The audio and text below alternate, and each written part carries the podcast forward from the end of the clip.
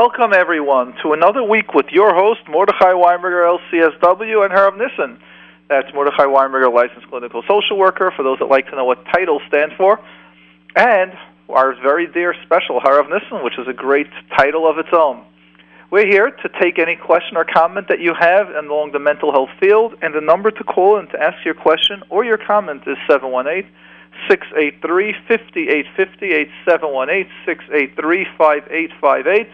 And we've got now availabilities to take your callers. So call in 718 683 5858. And again, looking forward to taking any question or comments that you've got. Um, we're. Hello. Miss Do we have M. someone on Hello? line? Yes. Hello, Miss. Hello? Yes. Hi, um, I have to take a tetanus shot, and I'm very scared, scared if it's gonna hurt me and, and that kind of stuff. Yeah. And also I have a, a fears of death. Wow. Can I ask you roughly how old you are? You're like from 8 to 10, 10 to 15. Eleven, yeah. You're 11. Okay, fine. So you're afraid of a tetanus shot. Are you afraid of all shots or just a tetanus shot? All shots. All shots. And being afraid of death, how long is that? Um, like two weeks maybe? Or Oh, longer? two weeks. Is there anything that happens that you're afraid of of death? What does it mean when you're afraid of death? What are you afraid of? I'm afraid that people will die and things like that. Hmm. Is there anyone that you know that's not feeling well? I know someone's not feeling well. Yeah. Yeah. And are they like sick that you're worried? Yeah, but not only the, like about him. Like I'm just scared. Like Uh huh. other people. Um, So let's understand how the mind works. If let's say you know someone that's not well, and now your mind doesn't feel safe, many times what the brain will do is we will call, we'll project it, we'll send it on to others. So just to give you an example, I have like a phone line where people could call in for free, ask questions, sort of like this. And someone asked me, what do we do that they have lots of nightmares? They have a lot of dreams and they remember their dreams. And what we're doing is we're trying to find a common denominator in the dream. That means that the dreams, when we have certain nightmares, it's our subconscious telling us that there are certain problems going on. So many times it could be that there is someone chasing them. Sometimes it could be that they're failing. Sometimes it could be that they won't have certain friends. People don't like them. And even though everyone thinks they're so popular and they're so successful, but in their subconscious, in themselves, like deep down, they don't feel confident or they feel they're worthless. They feel whatever they've done, people won't like them for that reason. And what happens is our brain talks to us during our sleep. Many times you're able to find a common denominator, and the person's able to identify what the dream or what the several dreams, what's the theme, and how to work on that. So what I would like you to realize is many times if someone is sick and you get worried, your mind is telling you, oh, you're worried what it might be like without that person. And once we get worried, once we realize, hey, hey, something could happen, or we're vulnerable, then we start feeling it in other places. We start getting afraid. Does that make sense? yeah. So what we want to do is we want to let you feel safe and calm. What can you do, Merit Hashem, to feel? Think about it. Close your eyes. What can you do that would give you the safety feeling that with that person, that person is safe? That Um, person will have a refuah shalema, let's say. I want to like sponsor like a thing for my class that a person should have Fushalema. Wait, explain it to me. What? Like yeah. Like a, a like a little thing that goes to think for Fushalema for that person. But Okay. it's not only for that person. Like I just even though I'm people aren't for everyone. like, I want your mind to feel safe. So how about you close your your eyes and you can imagine what it's like that if your class does something, it will be a refuah shalema for everyone in the whole world, and even to prevent anyone from getting sick. How would you feel? how I would feel if I do something like that. Yeah. Could you close your eyes and imagine what it's like that you can have it that it will be safe for everyone, and no one will ever get sick? How will you feel? I'll feel great. Good. So I want you to feel that feeling great right now. Close your eyes and feel how great it feels.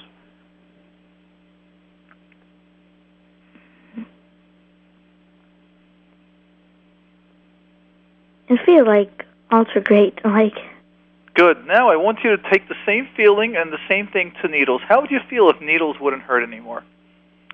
Could you imagine today that there's so advanced technology that you know when there's blood tests and they have to prick you and all that?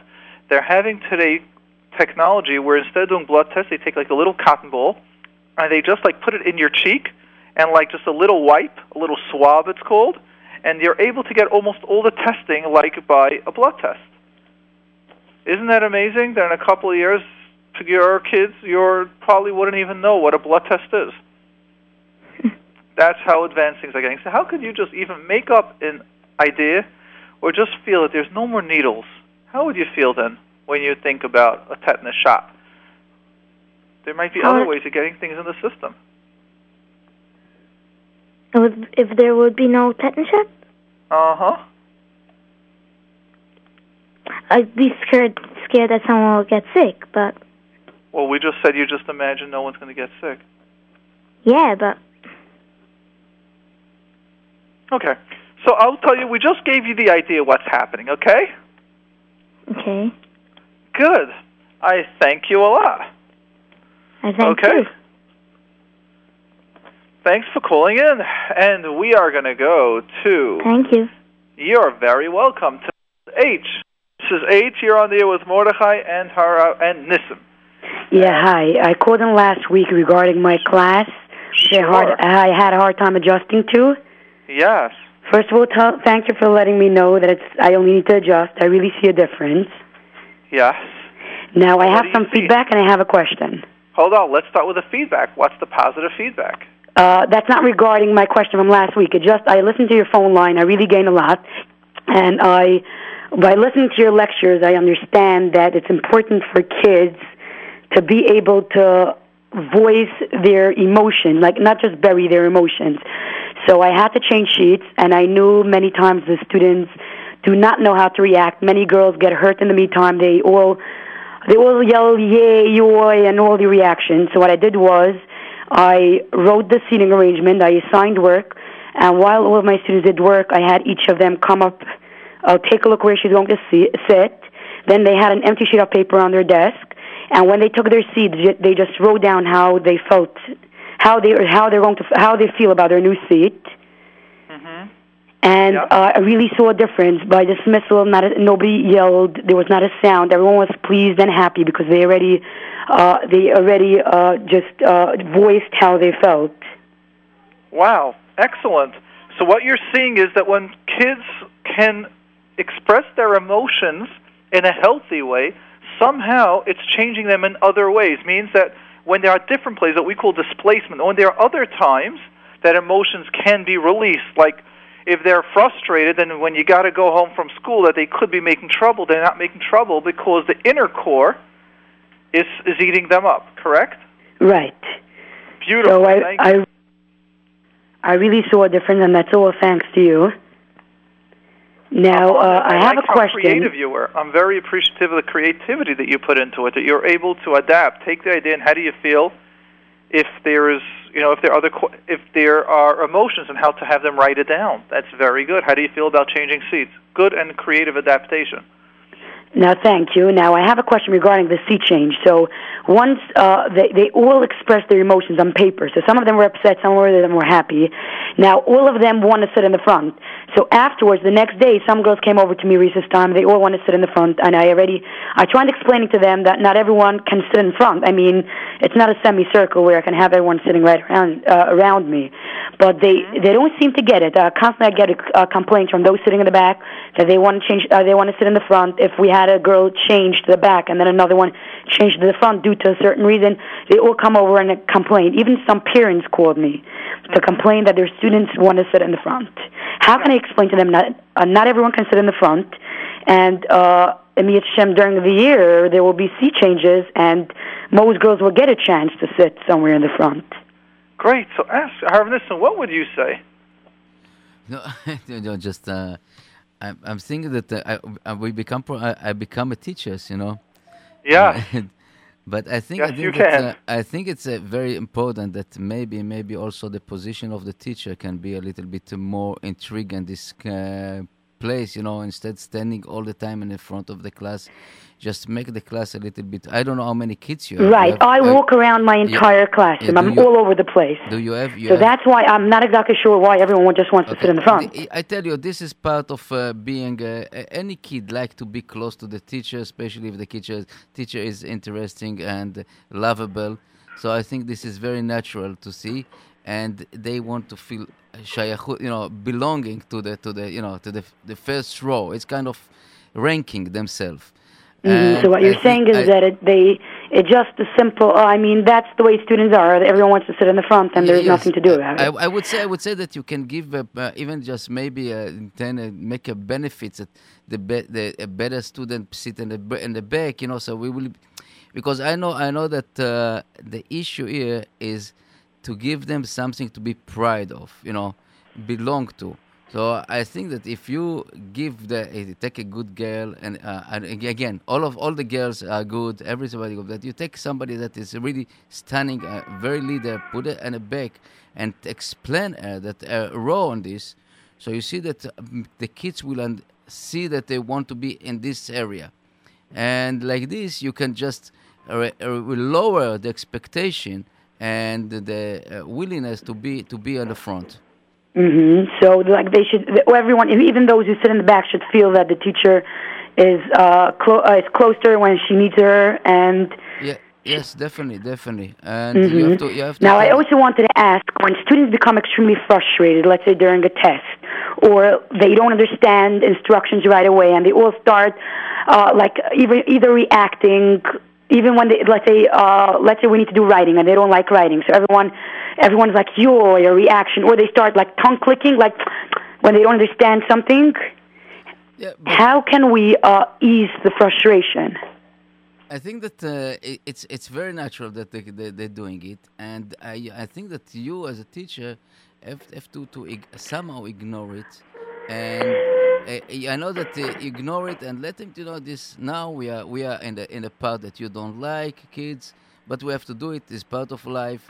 And, Right, so I uh, keep on telling it to them, but they still don't. Yeah, Every time it's a certain subject, it's a collective groan, yoy, Uh, or how, how, how many times are we we we adults don't like and we we yawning and we are we are complainers how many times? It's very natural. Kids you know I, I, how many times you talk to your own kids? I'm talking to myself. How many times I'm talking my you know and this it's not exactly you know the emotion and the reaction. It's not the same uh, eh, it's not the adults. So you just let him go and they will understand. Mm, you just need to remind them over and over Right, again Mordechai. that I would like to actually say I think this response that Rav Nissen said is exactly what I would say to the same response with the teacher, with the first question about the seats. mhm. That means understand if you're in the leadership position, leadership position means you need to make choice A over B and then B over C, C over D, and then you might pick A over E, whatever it should be. Whenever you're going to make any choice, you're going to have other people that will not like that. And there's no way to avoid the reaction. There are ways to minimize, but not to avoid. Okay, so how can we minimize the reaction? First, let's understand that in order you're trying to minimize, you first need to understand what's reality. Reality is that this is going to happen. Now, Mhm. what? In fact, we just got a message that someone sent, but we're going to get to the message, and uh, let's read it now. We once had the issue in eighth grade. Everyone wanted to sit in the front, so our teacher rotated our seats every Rosh Chodesh. Mhm. Now, that is actually going to get to the details, but we first need to understand the concept. The concept is that parents and children want to succeed, want to exceed, and one of the ways of doing that is by sitting closer up front. You get more information, you get more, you're more involved. There's also another perception of whoever sits up front is a leader. Like, I'm up front, I have the front seat on the bus, very busy with who's first and who's up front along those lines, what we want to be able to explain is that everyone will get their turn. So, like this person that recommended, that sent us the message that they change seats every Rosh Chodesh, or if you want to give it more often, you could do it every two weeks, whatever the time is, and you have those in the back row go to the front, and that's how the rotation system goes. and sometimes those from the right side of the class go to the left side. However, you're going to divide it means everyone gets it equally. But you I- still need to be ready that there are still going to be parents that are going to be going why their child could not go to the back, or why their child should remain extra close up front. And that is Mhm. something that you need to be strong enough to handle that when those parents call, that you were still able to say, I hear you, but this is what needs to happen. Most parents will understand, some will not. One of the Mhm. ways that you explain it, that they to minimize it, is saying, "Of course, I want to give your daughter the front seat, and she will get the front seat, or she had it the front seat. Now we've got to give others a chance." And when you explain it to them, they understand it. If it's just "I choose the people," then they get hurt. If they know it's a rotation, then they take it easier. Let me give you one more example. One of the hardest political positions in a man's world is to be a gabbai of a shul where you have to give out aliyahs on Shabbos. You're always going to have people that say, that guy gets it five times a year and only, I only got aliyahs twice a year. And then when you speak to that gabbai, when you speak to them, they'll tell you, yeah, he only got twice a year, but when his father-in-law came or when his children had certain simchas, I gave him aliyahs, so this person actually got five times like everyone else. But you need the gabbayim to be able to clarify and to explain it. And many shuls, the gabbayim apologize before Yom Kippur. And it's one mm-hmm. of the minhagim in shul. But I want you to understand leadership. When you're a leader, you're going to have that. And the same is going to be with a test. Kids do not like to take tests. This kid wants you to repeat the question again. This one didn't understand it. This one forgot it. This one's tense at themselves. And therefore, you need to have the the process, how you're at ease, and with what you're going to do to be relaxed when they will not be that happy. That's a normal issue. hmm Don't you feel that if we just rotate seats every once in a while, we're just they don't the students don't need to learn that whatever they whatever like responsibility. This is where they sit. This is where they remain for the rest of the term. I personally don't have that belief simply because I'm a parent. And I know my kid listens better when they're closer up front. It's just a metzius, it's a reality. hmm That when they're closer up front, they do better. And therefore, I do like the rotating system where each kid has their opportunity. And yes, they have to learn how to sit in the back, but they should be stuck to the back if one kid learns better and one doesn't. hmm That's just my personal opinion. Oh, I hear. That- And about a class that's extremely competitive. Oh, I'll tell you what. We got a lot of people waiting. Okay, sure, sure. Go. We just want to go to some more of the some more of the callers. So Okay, sure. I Thank thank you. I really callers, and we appreciate it. the two yeah, questions that we tackled. We are going to go to Mr. M.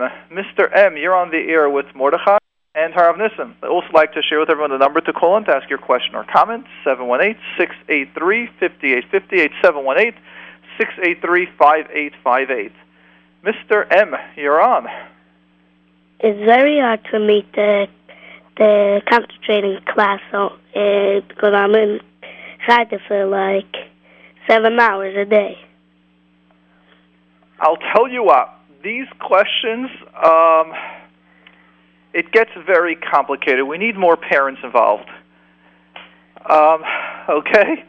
Thank you for being on the line, for calling in. I appreciate it. It's just too complicated to answer this question right now. Okay? Okay, and I also, just want you to know that you're very brave, that you're calling up. It's very interesting that you're so clear the way you asked the question and you're holding. Thank you. I really appreciate it. and I have another question that Let's see if it's easier. Yes. a few times I I when I when I play a few times people uh, a few a few kids they like say I I can't play with you. Yeah. Yep. I, I hear your question. I, I think a little bit one on one, your parents can just, if your parents would ask the question, I think we could give more. No, I need to give you more time. You know, we're on air now, and I really, like, I could, I could really give you like 20 minutes, a half hour, 40 minutes. We, I need to ask a lot of questions, and I don't think it's appropriate to do that on, on air now. Okay? But you're Okay. adorable, and you're a leader, and just know, Mitzvah, these things could be worked out. Okay? Okay. Thank you, and very brave of you to call in. We are going to go to Mr. A. Mr. A, you're on with Mordechai. Hello? Yes. Yes, I just want to tell I, I had once a headache. I couldn't hold my head in one place. So I figured out that, uh, sometimes I was looking in a book, then it went away, and I said, now I figured out that with eating, uh, challah matzah, it goes away. with bread. just idea. So you just want to share with everyone that you had headaches and that I couldn't hold my head by- in one place, so you couldn't keep your head open. And just by uh, the food, just by changing your it went away. diet, that was enough. yeah. Okay. So I figured out that with eating it don't go also away. Just with eating, yeah. Um, My um, friend, I would tell you go to a medical doctor and check yourself out physically. Okay. Food can have an effect, but if you have such a strong level of pain in your head that you can't no, it keep goes your head straight, eating. Sometimes it comes. I It goes away with understand. I'm just giving you a little free advice over here. Food, we Okay. all eat. Food should not be having such a strong effect on you. And get yourself really checked out. Do a complete blood work. That would be my recommendation. Not as a doctor, but as a therapist. That many times we have people that come with emotional issues. Fine. Yes, you're welcome and thank you. Thank you. For the number to call it, call in is 718-683-5858, 718-683-5858, and looking forward to taking your question or comments, Adir. I would like to address a little bit the question that we had that the boy did call up. And that was about what do you do when he's sitting seven hours in yeshiva and it's so hard for him to concentrate, so hard for him to listen. So there are a couple of points I would like to mention. And this is more for the parents to deal with. That means that uh, let's understand that if most of the class is doing that, then it makes sense for the kid to be able to handle it. Now, not every kid can handle that. So if the kid can't handle it, we want to start identifying what's going on. First, A, is something going on in the house that there's so much tension? Is there yelling, screaming, anger going on? Number two, does this kid have a healthy self-esteem? Are they able to deal with some difficulties? As this kid mentioned, let's say if kids don't let them play, how are they integrating? How are they feeling in class? If someone is in class and they don't feel that they're accepted, they don't feel that they've got friends, what is going to happen is very simple. The kid will not enjoy it, and they're not going to feel safe. When you're in an environment that you don't feel safe, you actually get tense. You actually get nervous, and you're looking at the clock. The more you're in that environment, the more you're looking at the clock, the harder it is to be there, and the more negativity you're going to focus on and see.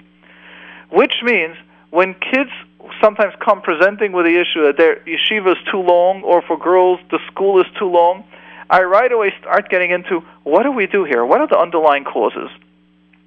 And it's usually not the hours that- it is. Now, you could have kids that are ADD. You could have kids that have got that have got certain issues. It could be that they're not getting along with the rebbeim. Also, it could be other stuff why it's that long. But generally, for us to be aware that children, when they're saying it's too long, we want to figure out what's going on and what difficulty are they having. So for those, for the boy that called in, for the parents, I would say get more involved, and let's see what we can. Let's see what we can do. So the number to call in is 718-683-5858, 718-683-5858, and we had one or two callers that we just called and we just lost. So just call right back. And Merit Hashem will be taking your question and your comment. Just to take this this concept one step further that we think about it. When a kid is coming in with these issues, for those of you that know me, I love when I take it back to the parents. One of the steps I do is, what are the parents' system? How do they deal with it when someone is having, when someone's attacking them or someone's not accepting them? Are they strong or do they fall apart? That is the inner question that we want to know what's happening within themselves. And why? Because the tools and however we react within ourselves is what our children will do. Now, I want us to recognize as parents, it's so, we love to be in denial and tell ourselves, I, what I react is one way, but I tell my kids how to react another way. That's not how it works. The way it works is very simple. What we do in our life, our actions, is what the children will be picking up, and our emotions is what our children will be picking up. So that is the main focus that we want us to recognize. You want our children, you want your children to be more confident, you want your children to be able to deal with difficulties. It's about you dealing with your difficulties and sharing it with your children on how you dealt with it. And with Siyata Deshmaya, we will see big changes by our children. The number to call in is 718-683-5858, 718-683-5858, and looking forward to taking your question. I'm going to share with you a couple of questions that I received by my line till we get a question or two, and it goes as follows. Thanks for all the programs. I'd like to know how long can depression take? It started with postpartum depression, and it's not gone yet. I'm still on medication. Some days I feel quite okay. Some days I'm more down. Is it possible to hide depression from children? Because in the morning I'm more down, but when the kids ages between whatever, I'll keep it private, but let's say older kids and also teenagers come home, I try to act really normal like I'm okay. Do you think that's possible? Let's understand uh, the concept a little about depression. Depression is an overwhelming sadness, and not a sadness by choice, not a sadness because of a situational reason. There is something going on that, Baruch Hashem, we have everything. Everything is working out, most of the time, I should say, and we are still down. Now, that's one level of depression. Another level of depression is when things are not working out well in life long enough and that it's so dark that we don't see a way out. And that is another type of depression. Then there is a third type, and there are many different types of depressions. I just want to mention some of the some of a third one, and that is where it's simply situational. Someone close to them was nifter, someone isn't feeling well, and their whole life is now being shifted because of that, and there's a deep sadness, but it's not a sadness where the person can function. It's a sadness where there's an inner sadness. The person, as they would sometimes describe depression, I'm smiling on the outside, but inside there is only a frown. I am eating food and I'm not tasting it. I'm hearing someone laugh. I'm hearing a badchen go, and there's just no smile, no laughter. The music is playing, and yet it sounds so dull. These are what depression sounds like, what depression feels like. Now, depression makes a big difference where it comes from and what it comes from, and I don't plan on explaining more where yours comes from, but definitely someone should be monitoring it because yours is very, very much medication based, and you might not be taken care of at the right level. However, let's go to your question that if you feel depressed and you try putting on a show, does it help? Well, your question is, will the kids feel it? The answer is, of course, kids will feel it. On the other hand, I would ask a question Does it help the fact that you're pushing yourself? And the answer is, Of course it helps that you're pushing yourself. And let's clarify when you're around someone that feels like that light within themselves is unplugged, it sort of went out, then you're going to feel this like you'll be doing things, but there's no laughter, there's no lightness, there's no happiness, there's no excitement. And remember, emotions are what people around us feel. Maybe not the first minute, maybe not the first hour. But after two weeks of this, like, blah and down, we are going to be feeling that. We are going to be feeling this low down level. So, therefore, what I would like us to recognize is that emotions and sadness or depression, if it's not taken care of, which is very important for it to have done, then we need to deal with that. So now, while you said you're on medication, it's helping somewhat. My next question to you is: Are you going for therapy? Maybe the triggers that caused it are situational or overwhelmness, and now you need to learn how to deal with those choices. Therefore, you might be depressed for one reason, but you also need to learn step two and step three, which is how to deal with situations, how to deal with certain difficulties. And that medication will not help you. Therefore, even doctors, psychiatrists, which they're more and believe in the biological level that depression, anxiety, they're all chemical only, or mostly chemical, they are saying, no, no, no, we still recognize you need to go for therapy and learn how to deal with the situational choices, learn how to think differently. So, therefore, my recommendation will be to you that go for help, inner help, make sure that therapist is also has knowledge about medication or will speak to your doctor to make sure that you're on the right medication on the right dosages because that's extremely important for your situation and to recognize a third step that the fact that you're pushing yourself is a very big thing for your family and it does help them Hashem, it will help out a tremendous amount so I'd like you to remember these three points that you mentioned thank you the number to call in is 718-683-5858, 718-683-5858. And here we've got a question from the JRoot, and it goes as follows. I love your shows and hotline. It should be a zchus for you and for your family. Amen. Could you please explain the balance between feeling the need to impress everyone and not caring at all what anyone thinks? I think this is a old famous Yiddish or Chalm, I shouldn't say Chalm, I'm sorry, um, story from, from the Mir, as they said, we need to understand in the Musar movement, or they used to say in the Altamir, they would say in one paki you had to have the pasuk of Bishvili Nivra Ha'olam, and on the other pasuk you had to have Anochi Afar Va'efer. Means you've got to have one side, everything's causing me, on the other side, it's not. Let's get the two concepts. Balance. Notice how you want to understand can how do you balance the feelings? It's very simple. Knowing your strengths, knowing your weaknesses. Those are the goals and those are the focuses that we can have. If we can have the balance, then we got it. So there are times you could be successful. How can you remember that not to care about what others think so you don't want to get trapped in it? But if you just don't care about other things, you're going to be doing things very weird. You're going to be off. The balance. The word is balance. We are going to go to Mrs. S. Mrs. S., you're on with Mordechai and Harav Nissen. Thank you for taking my call. Um, I have a question which uh, I don't know might be normal, but uh, I would like to know if I could help myself. Um, whenever someone is not like just not, I have little kids, so like a little not feeling well, or I have little pain. I always think that it's the worst thing happening. Like I don't know, like who knows what's going on. Yeah, how normal do you think that is? Oh, not really.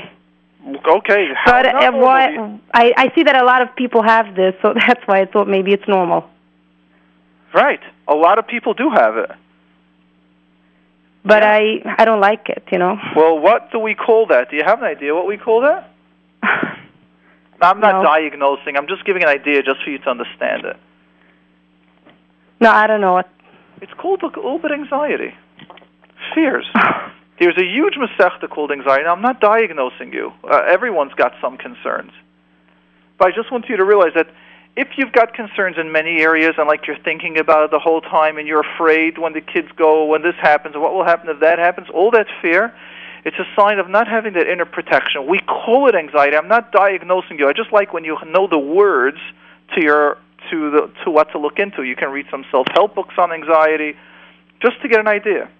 Does that make sense? Now again, we're Maybe. not diagnosing, just giving you an idea. So what is there to do? Well, first, let's. Can you give me an example? What you're afraid of? What you get concerned about? Well, if I see if I had a little back pain, I thought I have a tumor. I don't know. If my baby has a little black and blue mark, I think that she. I don't know. I run to the doctor to see. I know that it's, you know, logically the way you call it. I know that it's not, but subconsciously. And let's go I take do- to my general next question. Which one of your parents were like that? my mother. Mm-hmm. And which one of her parents is. was like that? Huh? Which one of her parents are like that? I'm not sure. Think about it. I only knew them when they were little older, so- afraid? Okay, so let's go ahead and take your question now. So your question is, What is there to do?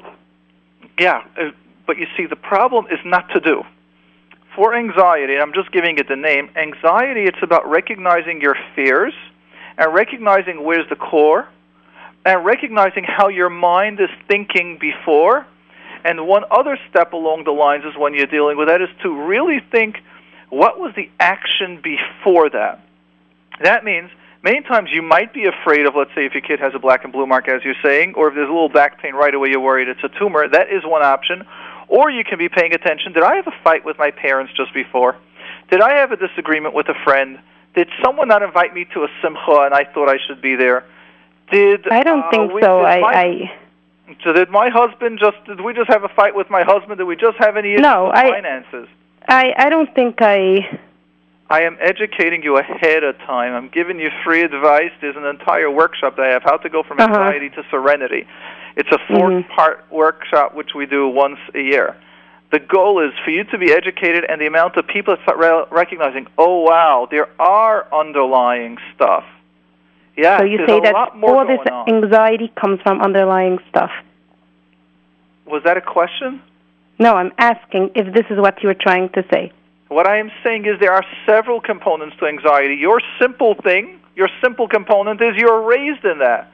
Your brain was taught that if something happens, which means when a parent has anxiety, let's give an example that um, let's say the pen is let's say I have a blue pen in my hands, and whenever I see a light color blue, right away I'm assuming that it's going to turn black because that's what my mother always spoke about. So right when I see blue, it's going to turn black, but it never happened. But we're worried the pen is going to turn black. When a kid is raised in a certain way of thinking, even if it's not real, that will be the fear and that will be the concern before you're going to the solutions, you first need to understand where it came from. That's why Okay. in therapy, the first session or two or even three, many therapists, we need to do a detailed evaluation. We need to understand what's the diagnosis, where did it come from, because when you understand where it comes from, then you understand how to treat it. We need to understand is it just family? Do you have several siblings like that? Was someone actually sick that really caused the trigger where there's a real trigger? Yeah, my sister is like that too. I think. I know that, but what I'm expl- I just want to explain to you the concept. We're creating over here an awareness to understand Uh-huh, all okay. the underlying levels that go on. Okay. Then there's another concept that we have to deal with. When someone has anxiety, when they're raised that way, there's usually a safety that was taken away. It means sometimes people aren't good, people are bad. I can't fight with people. I got to give in. Do you have any of that? Do you find it difficult to defend yourself? Um. Are you afraid know, to no. disagree with people? No. No, I so think you're I- okay with Fine with social life. I don't know. You know, sometimes yes, sometimes not. I can't always, but Notice the word always. I didn't ask always. Do you have Yeah, difficulty normal. to disagree with people? Your term normal and my term normal are very different. Normal could just be you're raised in a household. So in your household, it's normal. Let me give you one classic no. It just example. mean if I, if I could like sometimes I can't and sometimes I could. So sometimes she was more powerful than I am. So what's the big deal? Of course, what's the big deal? And that's part of what we do in therapy. We have you recognize that it is a big deal. When someone's Mhm. more powerful than you, what do you do? How do you deal with it? Are you going to stay? I don't care if I don't care about that person. Don't then- use a denial. That's the denial. How you say stuck. I don't care. It's not true. Your brain does. I'm not care. interested to make over that. Like everybody should think like the way Let me I read do. you a question that we just got, similar to the I don't care one. What do you do when you have mothers that know how to hold up a bus by saying one minute and hold up to five to ten minutes? The same thing. I don't care. Big deal. So the mother said to wait, we wait. No, no. Yes, you do.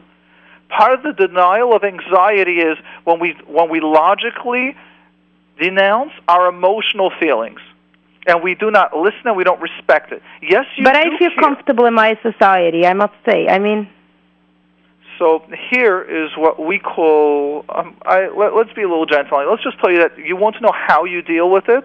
yeah. That's why it takes many times several sessions to deal with it. We first need to have you be aware of certain ways of thinking and finding out is there really more things that are bothering you. Mm-hmm. You're saying you- now no, and that's what we do in therapy one on one. We Mhm. find out if it's really no, or maybe there are steps there. So you might not even be aware of the issues, and we first need to make you aware so you can change the way of thinking, and then all of a sudden you start finding, oh, it does bother me, or automatically, magically, the anxiety disappears. Mhm. So with this mother or this person with the bus, I don't know if it's a bus monitor, whoever's asking, what do you do? Let's say when you have a mother that holds up says one minute and holding up the bus five to ten minutes. It's very simple. No, I would definitely care. I would speak up. Okay, but I thought you said, what's the big deal? You don't care. No, I say- stronger than. I could speak up a lot of times, but if it doesn't interest me, I just if it like I don't care to always speak up. If Okay. I would Give speak up if something would bother me, but- 50% of the time, do you speak up, or only 20% of the time do you speak up? no, I do. I just Give me a no. percentage. I was driving with a taxi and the cell phone in his hand. I asked him to put it away. I was Okay, scared. Did you do it because you're petrified he'll have an accident? Yeah. You were so afraid. No, I don't want when you're panicking, your fear kicks in. So When you're more afraid of that. I I wouldn't care that he. If I wouldn't be scared, I wouldn't care that he. You know, he would text and, and drive. I was scared, so I cared. So I asked him to put it away. Okay. So let's stop at this point over here with your question. And just to understand that what you're gaining, at least hearing, you might agree or disagree from my opinion and from the information I'm sharing with you, is that there are a lot of steps that you're saying you don't care. And what we're going to be teaching you and what you do in therapy is you start recognizing what are those underlying feelings. There are fears, there are hurts, there are certain controls. You are feeling powerless, so many times your mind chooses to say, big deal, I don't care. Yes, you do. Mm-hmm. And as you learn to listen to that part of you, you'll start noticing why the emotions are giving you these messages.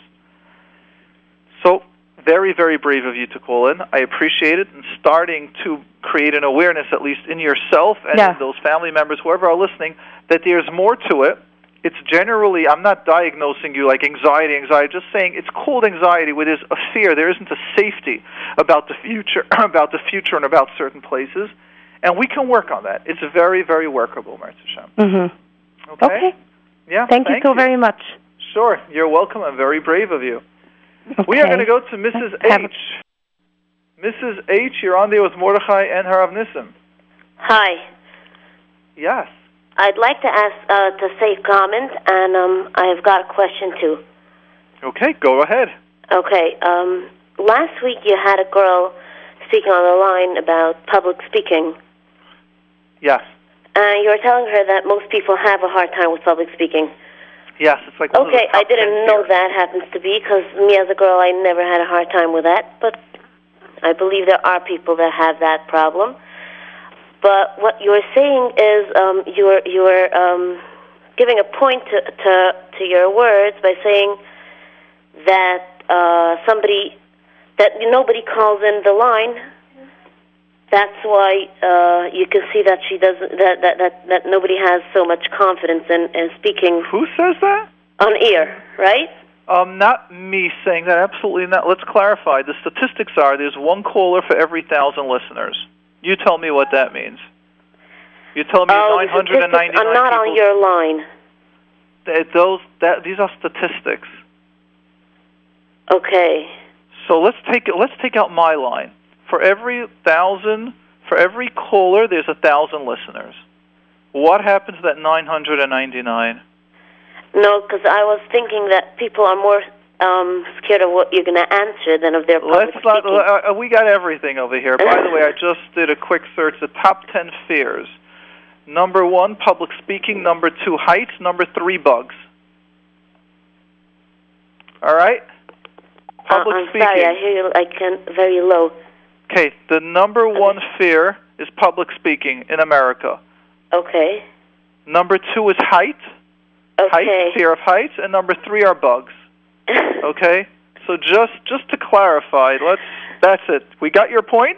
You said one comment, I had another. Let's go ahead and hear your question now. Okay, my question is this way. Um, I sometimes have, and I, I have it a few times in the year, so I wanted to know. Um, like, I can be, let's say, in a Kimpertudenheim, and, and, and there can be another neighbor next to me that is snoring, or I can be on a vacation with friends, and the neighbor next to me is snoring. What could I do about it? Because it really wakes me up, and it really um, Earplugs. but sometimes I need to hear different things. Let's say if the nurse is going to call me and she's going to tell me um, my baby's crying or something like it. I can't ex- um, block out.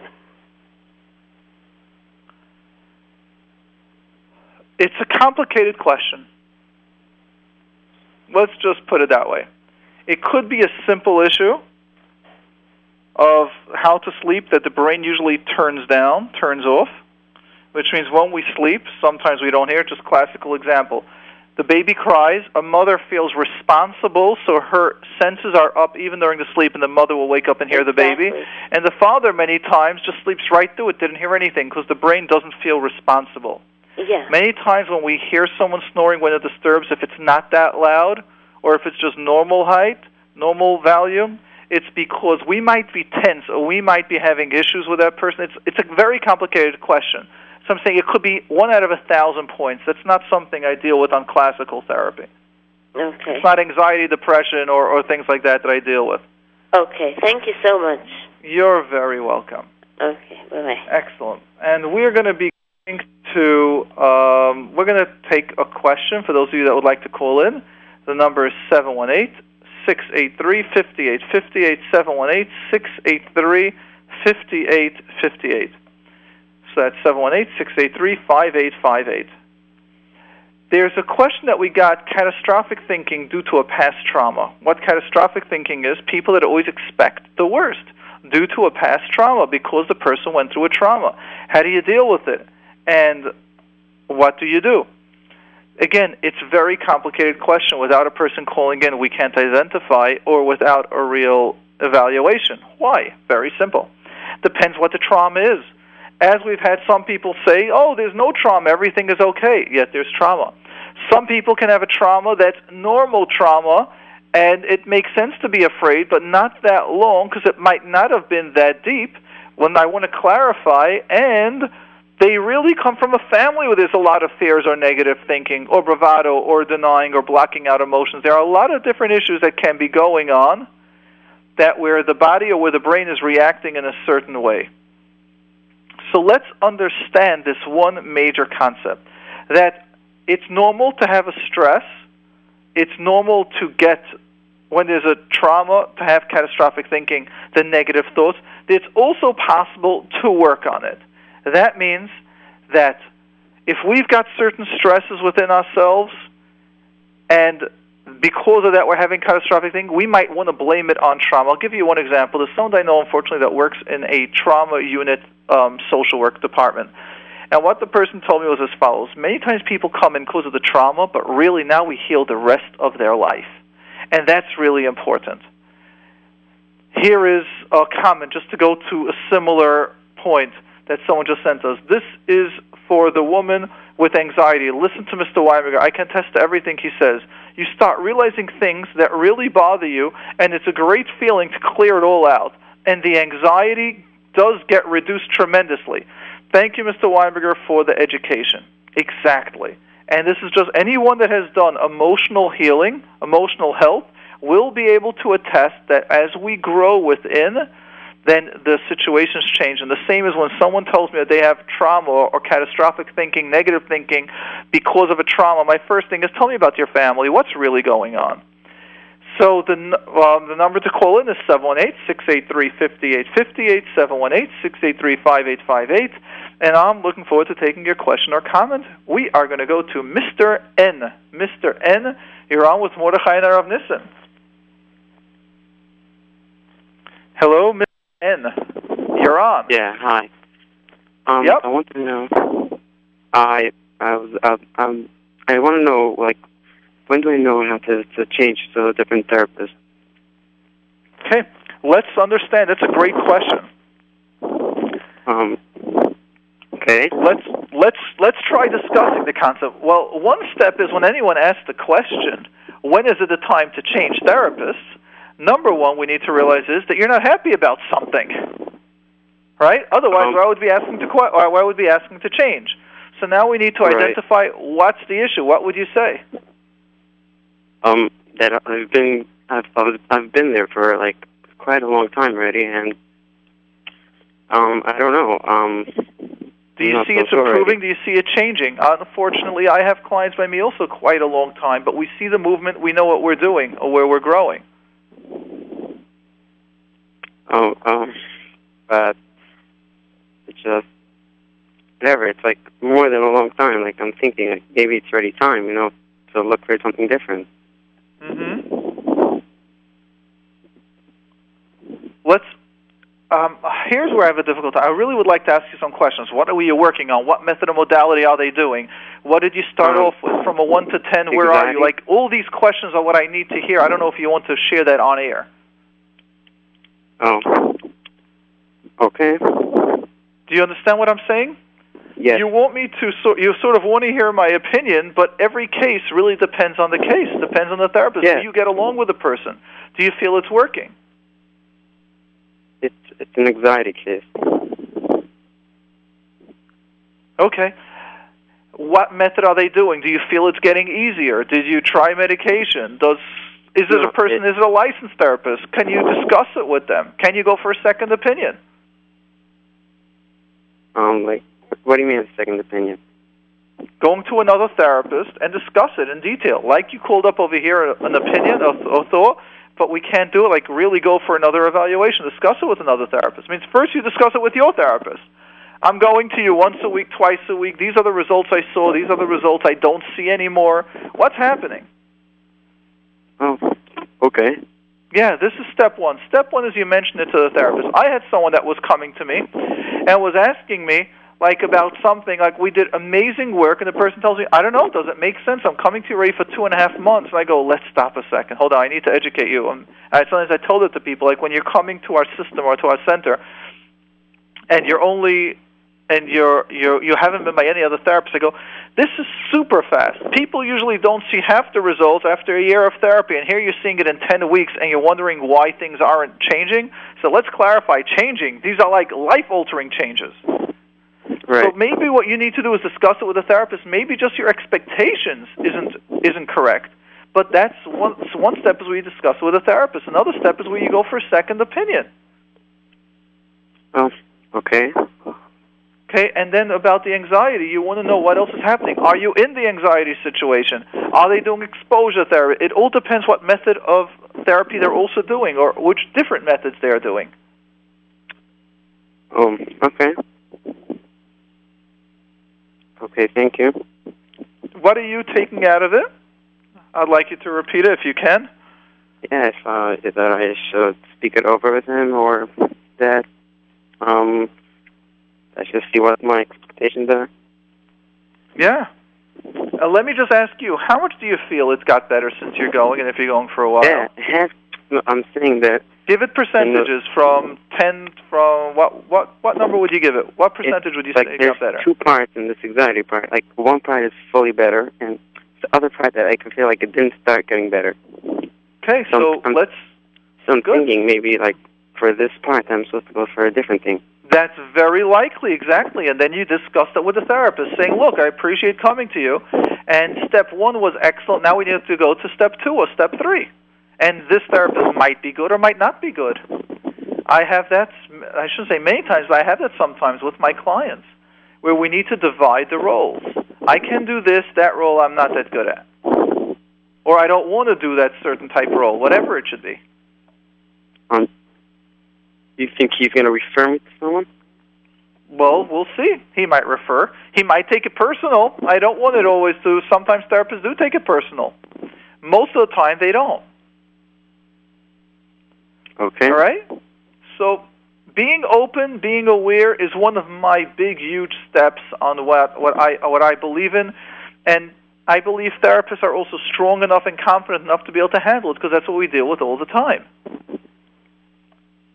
Okay? Okay. Yeah, Thank thank, you. you very much. You're very welcome. And the number to call in is 718 5858 718 683 5858. And looking forward to taking your question or comment. We've got now the availability to ask a question. Go right ahead. 718 683 5858. Here's again another similar topic. Over and over, we're getting this. I'm aware of my. How would you. Oh, here it goes. I am aware. Where does it start? It's very hard for me to think positive.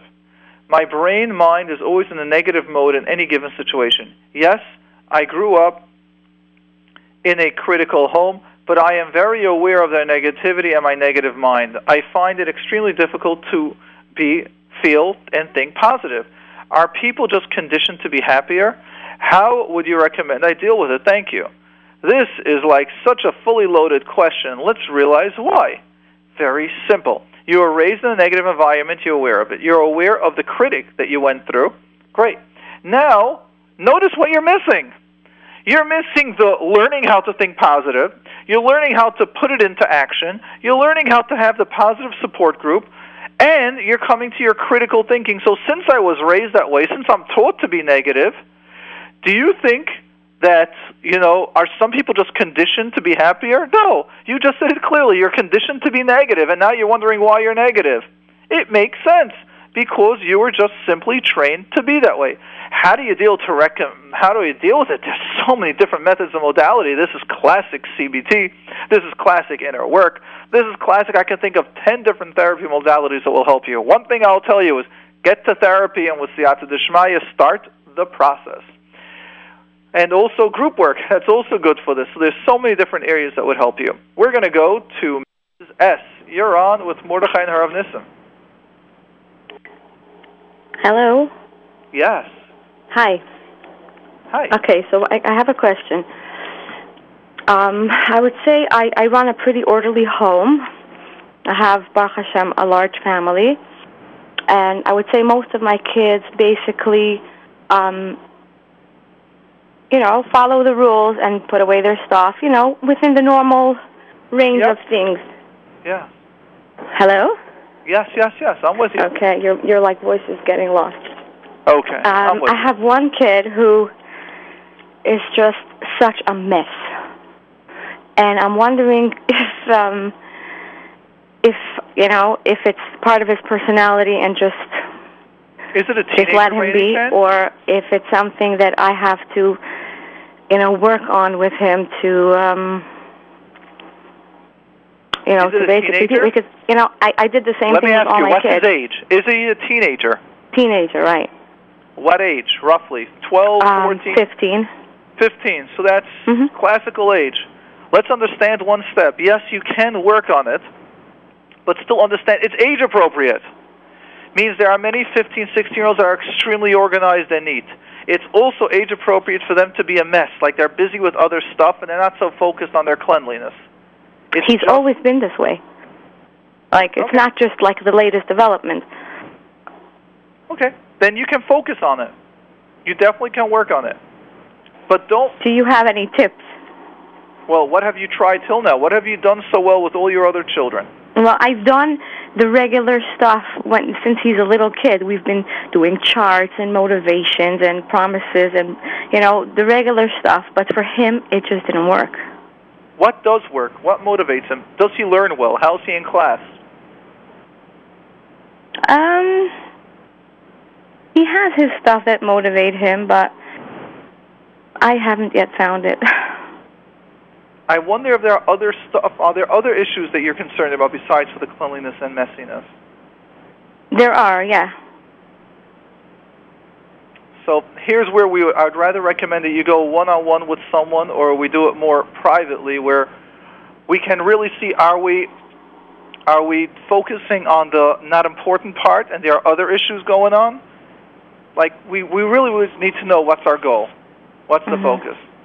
hmm Well, I see it as a, very as a very important. Uh, I'm not denying it. What I'm saying is we need to know are there other issues going on that those might be the cause to this. hmm Are there You're other thinking like A- that- ADD, such type of thing. stuff like that, but it could also be maybe he doesn't feel accepted in the family. Remember, someone can always be different. He could be a, a more of a messy, messy nature, which gives you more ch- more happiness, excitement. There could be other stuff that go with it, and the family might not be able to. He might not fit in that well, and that could be the underlying cause. Could be a lot of stuff. Could be we're always negative and focusing on his points that he's not doing well. hmm All right, I'll Mhm. tell you, we got 15 seconds to go, so Okay. we got to end the program now. No problem. Thank you for calling in. okay. Yes, Thank and you. we'd like to thank everyone Harav Nissen for having this amazing, wonderful program. Thank you all for calling in and for your comments. Looking forward to Met Hashem taking your question and your next week. Hatzlacha.